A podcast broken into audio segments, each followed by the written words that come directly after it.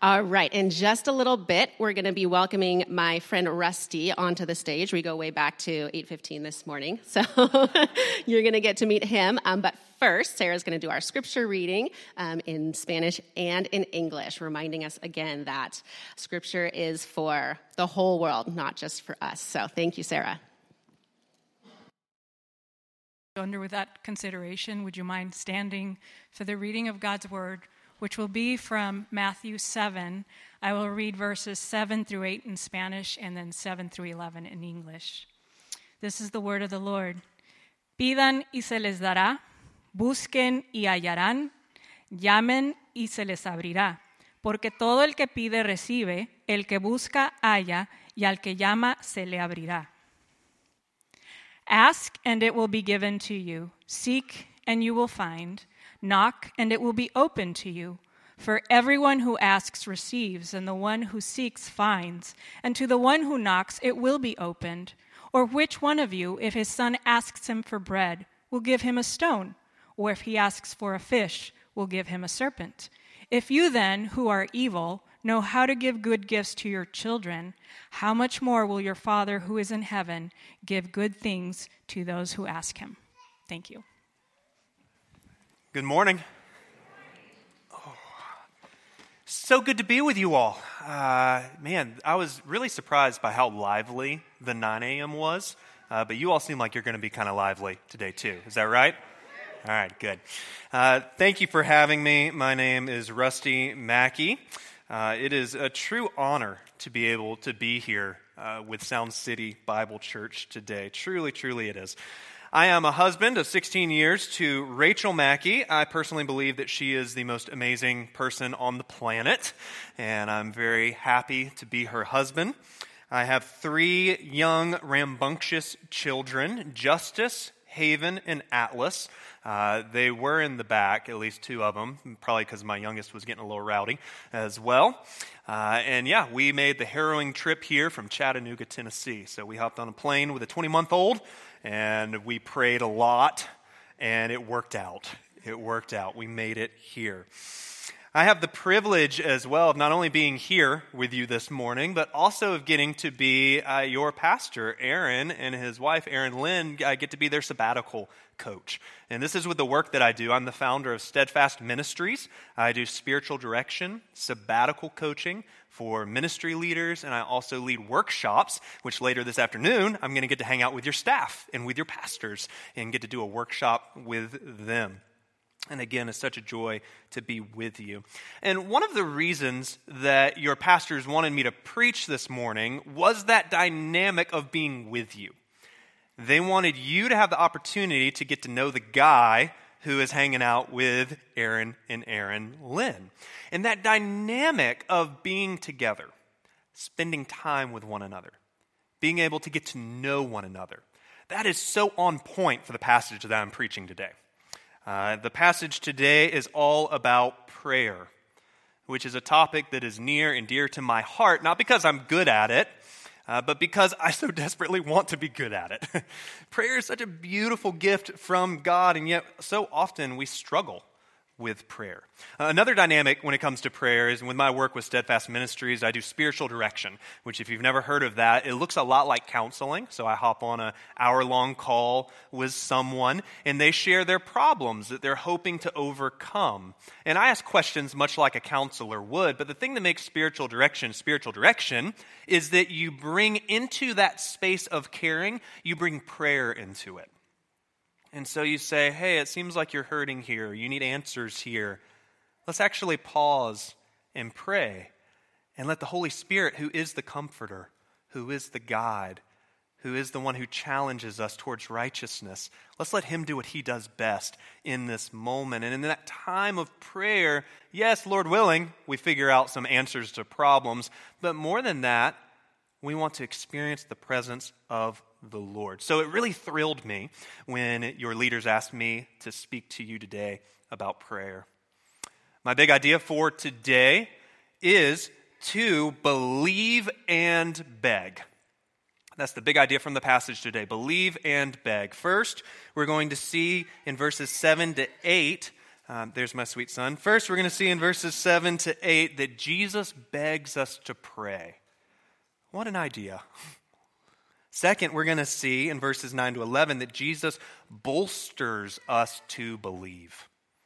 Uh, it's going to be a little redundant, but you know what they say repetition is the mother of learning. So we're going to read the passage again, all right? And if you would, I'm going to ask you to stand again. and the reason that we stand, or at least that I'm asking you to stand when we read God's word, is because this is a word not just for your minds. This is a word for your entire being, for your entire soul. We are embodied souls. And so we stand when we hear the word of the Lord read out of recognition that King Jesus is about to speak. And this is the word that we stand upon. So hear the word of the Lord. Ask, and it will be given to you. Seek, and you will find. Knock, and it will be open to you. For everyone who asks receives, and the one who seeks finds, and the one who knocks, it will be opened. Or which one of you, if his son asks him for bread, will give him a stone? Or if he asks for a fish, will give him a serpent? If you then, who are evil, know how to give good gifts to your children, how much more? How much more will your Father who is in heaven give good things to those who ask him? Pray with me. Lord, we, we stand here today singing the song, We Need You Every Hour. And we so want to believe that. We so need to believe that because it is reality. And Lord, we're opening your word and we want to ask you for good things. Lord, would you speak to each of us in the specific places that we need to be spoken to? Holy Spirit, would you comfort us where we need comfort, where you challenge us where we need challenge? Would you help us? And would you do more than we can ask or imagine in this time? In Jesus' name we pray. And all God's people said, Amen. Amen. You may be seated. A second time. All right, so first, let's talk about Jesus begs us to pray. I learned in the first service that you all have 7 Eleven gas stations here. So that really makes my illustration work. You know, I was crossing my fingers on that one. Uh, that's actually how I remember where this passage is, right? It's Matthew 7, 7 to 11. Okay? Uh, yeah, it's going to get cornier, and I'm sorry, but that's that's what you're going to get from me. It also helps us to understand Jesus' kind of driving point behind this passage. So I think of 7 Elevens, right? And what we see in this passage is that Jesus here puts gas in our faith tank to propel us to believe. A little more corny there for you, but that's you'll be okay.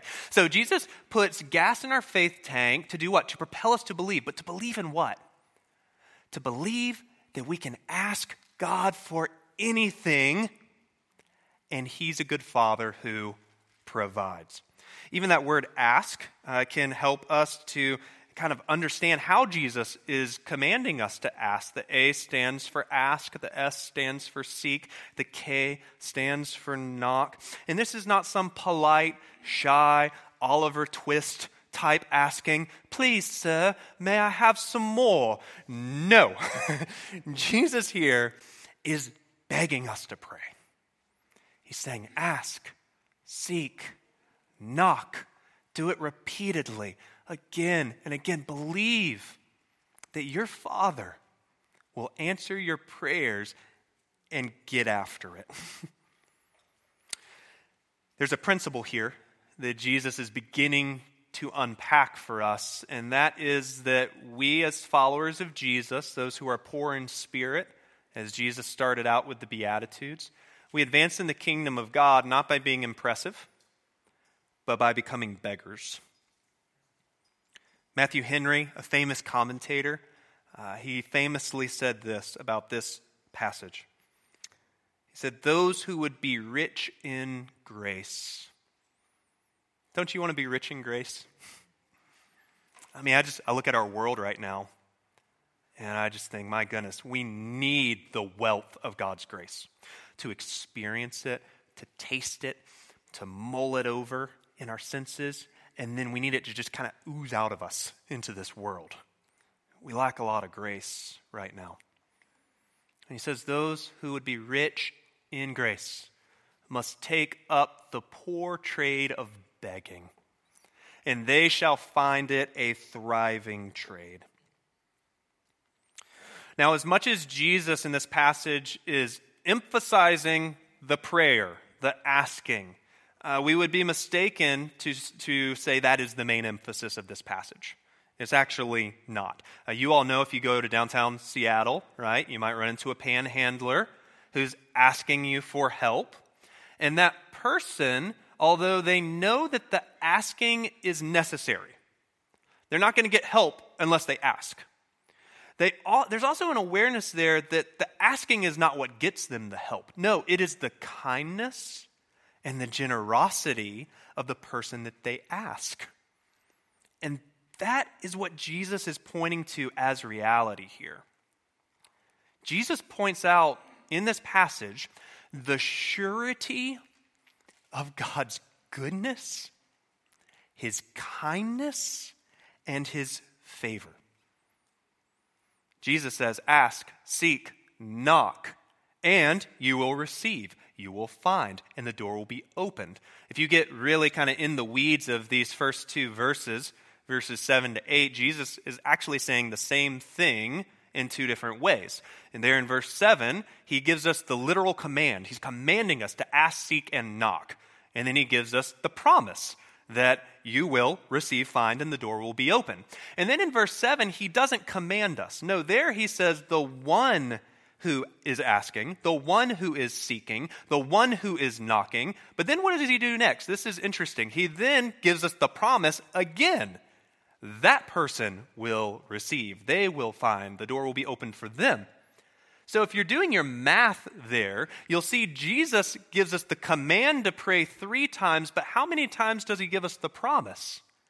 Six times. so the emphasis here is not on the asking, it's on God's grace.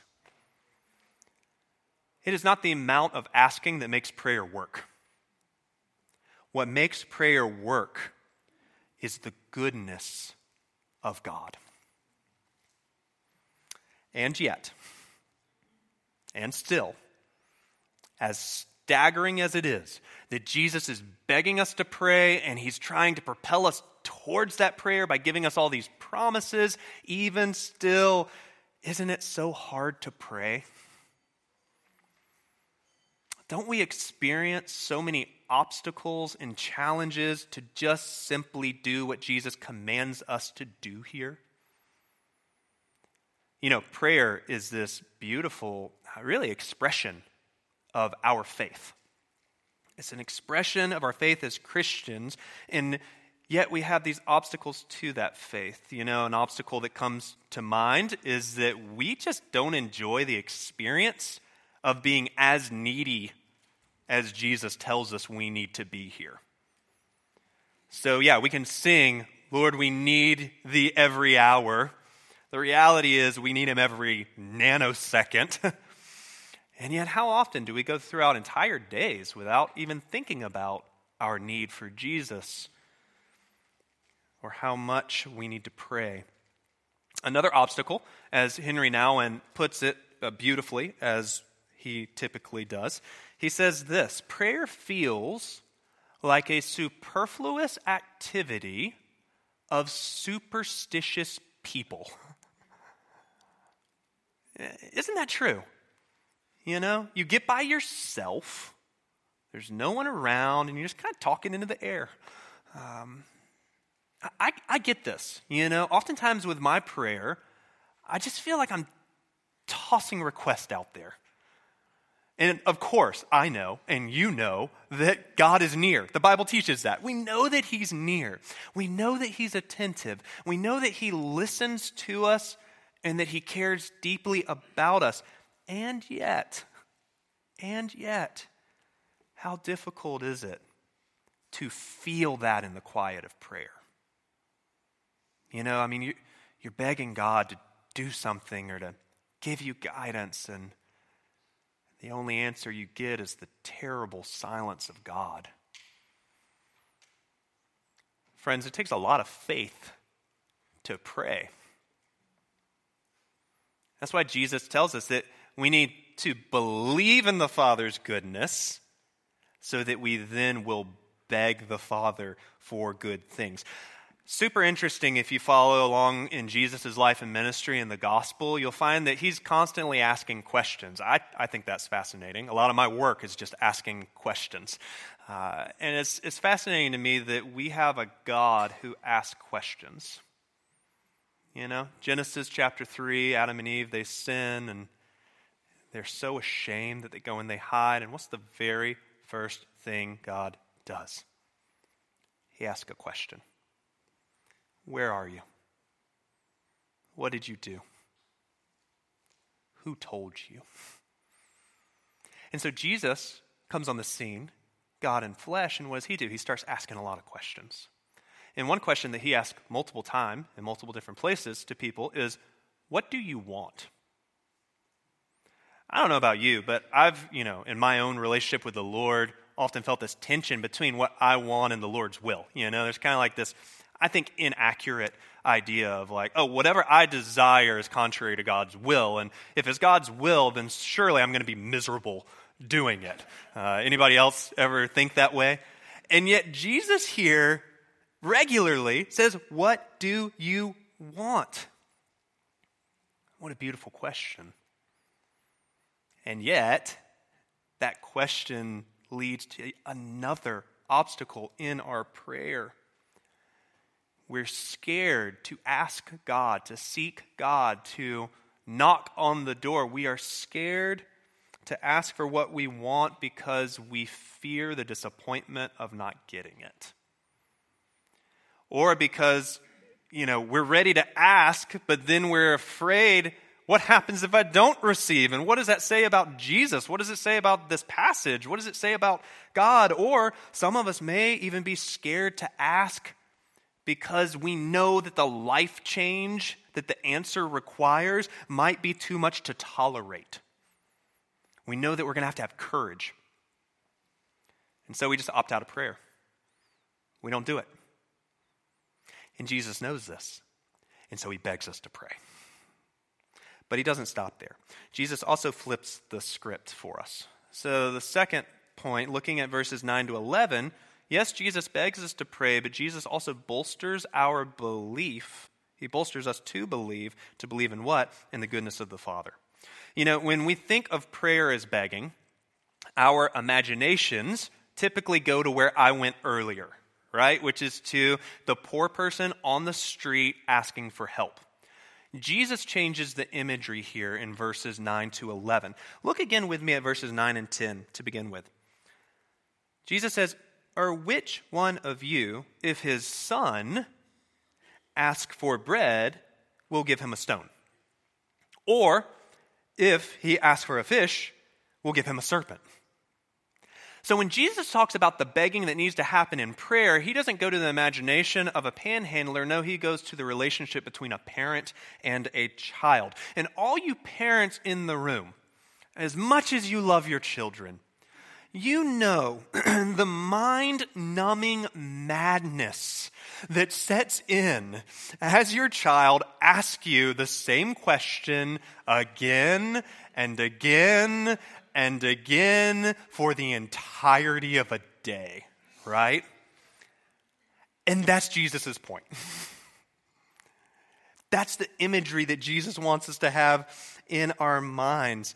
Children persistently ask their parents the same question again and again and again and again. Why? This is fascinating. And this should encourage you, parents who experience that. Children are persistent because they feel comfortable with their parents, because they feel safe with their parents, and because ultimately they believe in, that mom and dad will give them good things. And as parents, we try, don't we? Oh, we so want to. How many parents, how many of you have bent over backwards for your children to give them the childhood or the opportunities that you did not have growing up.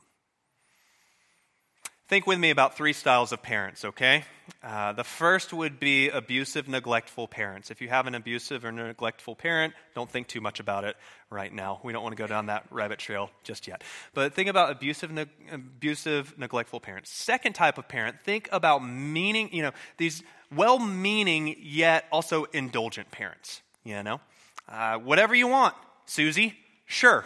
Like, you, it's 10 o'clock at night, you want ice cream? Sure, I love you so much, right? Uh, third, think about a loving yet boundary setting parent. You know, yeah, I love you. I want to give you good gifts. I, I, I want to bless you. You're my child. Yeah, I'm not going to give you ice cream at 10 o'clock because the reality is that's not good for you, right? So think of those three types of parents. Now, let me ask you this which of those options is good? Which is the good parent? It's the third, of course, right? It's the loving, boundaried parent. You know, we possess a subterranean knowledge of the wrongness of bad parenting. We also possess a subterranean knowledge of the rightness of good parenting. You just know it when you see it. And so, verse 11 here is really the kicker. It's the key verse. It's the verse that unlocks all of the other verses. Look at it with me again. Jesus says, If you then, who are evil, ouch. uh, thanks, Jesus. Uh, if you then, who are evil, know how to give good gifts to your children, how much more will your Father who is in heaven give good gifts to you, to those who ask? So, this phrase, how much more, it is simultaneously humbling and honoring. What Jesus does in this one verse is he peels back the curtain and he shows us our wickedness. That's humbling, right? Even though we strive so, we work so hard to be good parents, Jesus still says, but you're wicked. And yet, he also peels back the curtain and shows us the amazing love of our Father for wicked people. That's honoring, isn't it? Despite our evil, God loves us. How incredible is that? We discover that we are sham artists like the Wizard of Oz. Yeah, we try to be perfect parents. We work so hard at it, yet God's the real deal. God is the best parent. He is the perfect parent. And there's this paradox here between our desperate need and God's amazing love. And I personally think that the paradox of that tension is one of the main reasons we struggle to pray. We become passive or pessimistic in our prayers. And so Jesus here, he bolsters our belief in the goodness of God. Why? Because we're so inclined to question it. we think that God is like us. We think, yeah, he's a well meaning parent, but he's, he's imperfect, just like us. And so we believe the lie that either God is not able to answer our prayers, or we believe the lie that God's not good enough to care about our prayers, so we just don't pray. And here's what I hope is encouraging to you Jesus knows this about us. Jesus knows of this propensity that we have to question the goodness of God. And so, what does Jesus do? He begs us to pray and he gives us twice the amount of promises as he does commands. Jesus knows that we struggle to question God's goodness, so what does he do? Jesus bolsters our prayers with the truth of who God is. He gives us a clearer picture of the reality of our Father. Now, you might be asking at this point, uh, really thinking, that's great, that's wonderful, but really, what do we do with this passage? Because we all have had experiences where we do ask, we do seek, we do knock, and Jesus promises that we will receive, and yet we all have had those moments where we've asked and we did not receive. What do we do with that? I just want to say that's an incredibly valid question.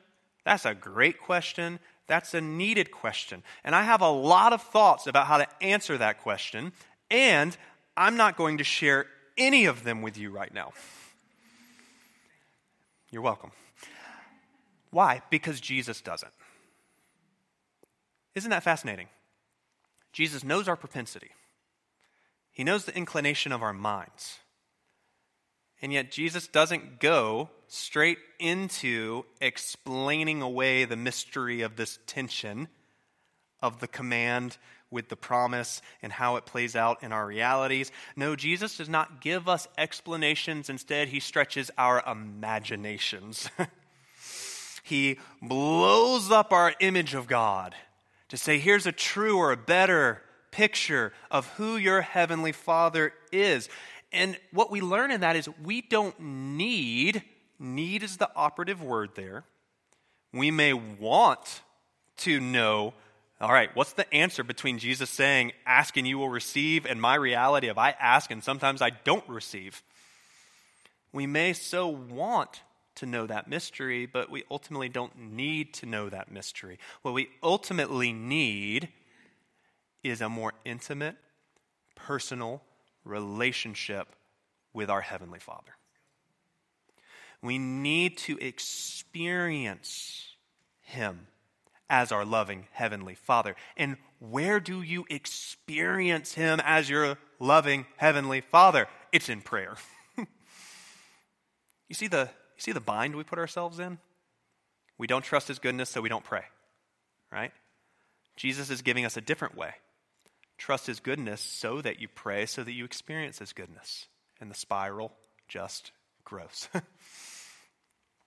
We so need Jesus' wisdom here. That's not to say that you can't question or ask questions. Some of us have more skeptical, questioning minds. You certainly can talk to God about those struggles. You certainly should. And I pray that you have the type of relationships where you can talk to one another about, I'm struggling with this passage. I ask and I didn't receive, and what do I do with that? Definitely talk about those things. But know that your deepest need is to know your heavenly Father for who he truly is. And Jesus' invitation here is to become like children again. To become the child who asks again and again and again and again. you know, in the rest of life, constant begging is a nuisance to us, even with our children who we love so, so much. We're like, please, for the love of Jesus, don't ask me again. you know, I've given you an answer. Um, it's a nuisance to us, constant begging is. It turns us off, it turns us away from people, but please hear what Jesus is saying. In prayer, constant begging actually endears you to your Father. I don't know who needs to hear this today, but you don't bother God. When you come to God in prayer, He doesn't think, oh, here comes this beggar again. Oh, just wish they'd get over with it and leave me alone. That is not God's posture towards you. God loves it when you come to Him and ask Him for the same thing for this thousandth time, plus a thousand times. He loves it because He loves you that much. And He loves that experience because your Heavenly Father delights in you and loves being with you. That is just who God is. Will we trust Jesus when he tells us that's who God is? I pray that we do. As we wrap up today, uh, yeah, for the past 15 years, I've been serving in local church context in my ministry.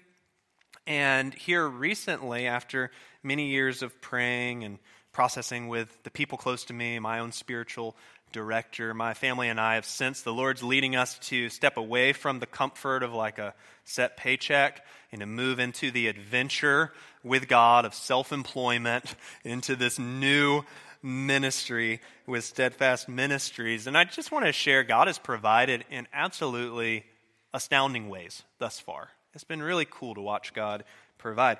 Uh, I also want to say and be clear that we need God to continue to build and grow this ministry. More specifically, you can pray for us. This is my um, you know, personal plea for prayer right now. Uh, we need more work. I need more clients to pay my bills come 2022. And I share that for a couple of reasons. The first reason that I want to share that is because uh, my temptation, my propensity is can be to kind of put myself out there as an image of being all put together. And we're just not right now. That's just not where we are. Maybe some of you can resonate with that too. Uh, the second reason that I want to share that dynamic in our life right now is just to also say it's scary. My wife Rachel and I regularly, as we're on this kind of like jumping out, uh, diving off the cliff in faith, we're like, this is terrifying. It's really terrifying. And there are moments, yes, there are so many moments where it's like, God, you're so good. I'm experiencing your fatherly love. Like, this is an adventure. Let's do this. And then there are other moments where I panic. And I'm just like, whew, I'm struggling to believe your fatherly love right now. Maybe you can resonate with that too. I mean, panic and anxiety is so interesting, isn't it? You know, we we basically convince ourselves of an imaginary future where God is not good. And we so much live in that imaginary future where God is not good that we miss the reality of God's goodness right now. and so we need Jesus to encourage us with passages like this. I've thought of this passage a lot. And I've been challenged to ask, to seek, to knock, not just in general, but with specificity. Lord, give us more work. Give us more clients. Show us your fatherly goodness. And maybe you're here today and you're in a similar spot where you have things that you want to ask Jesus for, things you want to seek, things you want to knock at his door, and yet you're just scared to ask. And so, what I want to do is, I want to close out our time, maybe in a little different way than you're used to, by actually inviting us to, for about two or three minutes, let's obey Jesus. Let's apply the passage we just heard right now. Let's hear Jesus begging us to believe and beg God, and then let's display our faith in God's goodness by asking Him courageously and with boldness for what we want out of life. So, over the next few moments in silent prayer, let's trust that God is good. And let's ask Him for what we're desiring with specificity. So, for the next three minutes or so, I want to invite you to pray and apply this passage in your relationship with the Lord, and then I will close us in prayer and we'll continue to worship Jesus. So go to the Lord in prayer.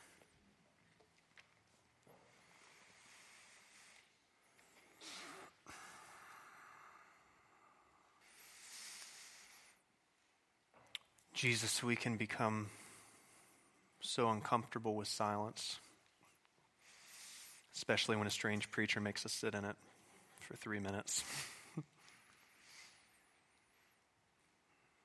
and yet, Lord, it's in silent prayer that we wrestle with you. We wrestle between our desires, what we want, what we're asking for, and the reality of our lives. And Lord, it's a scary, vulnerable place for us to put ourselves because this activity of prayer that seems superfluous and for superstitious people, we're confronted with just how needy we are. Blessed are the poor in spirit, you tell us, Jesus. Would we embrace a poverty of spirit that manifests itself, expresses itself in a life filled with prayer. And as we become people of prayer, as I was praying just a moment ago for this church, Lord, that they would become people of prayer. And that as they do, they would experience your fatherly love in ways that they have never experienced before.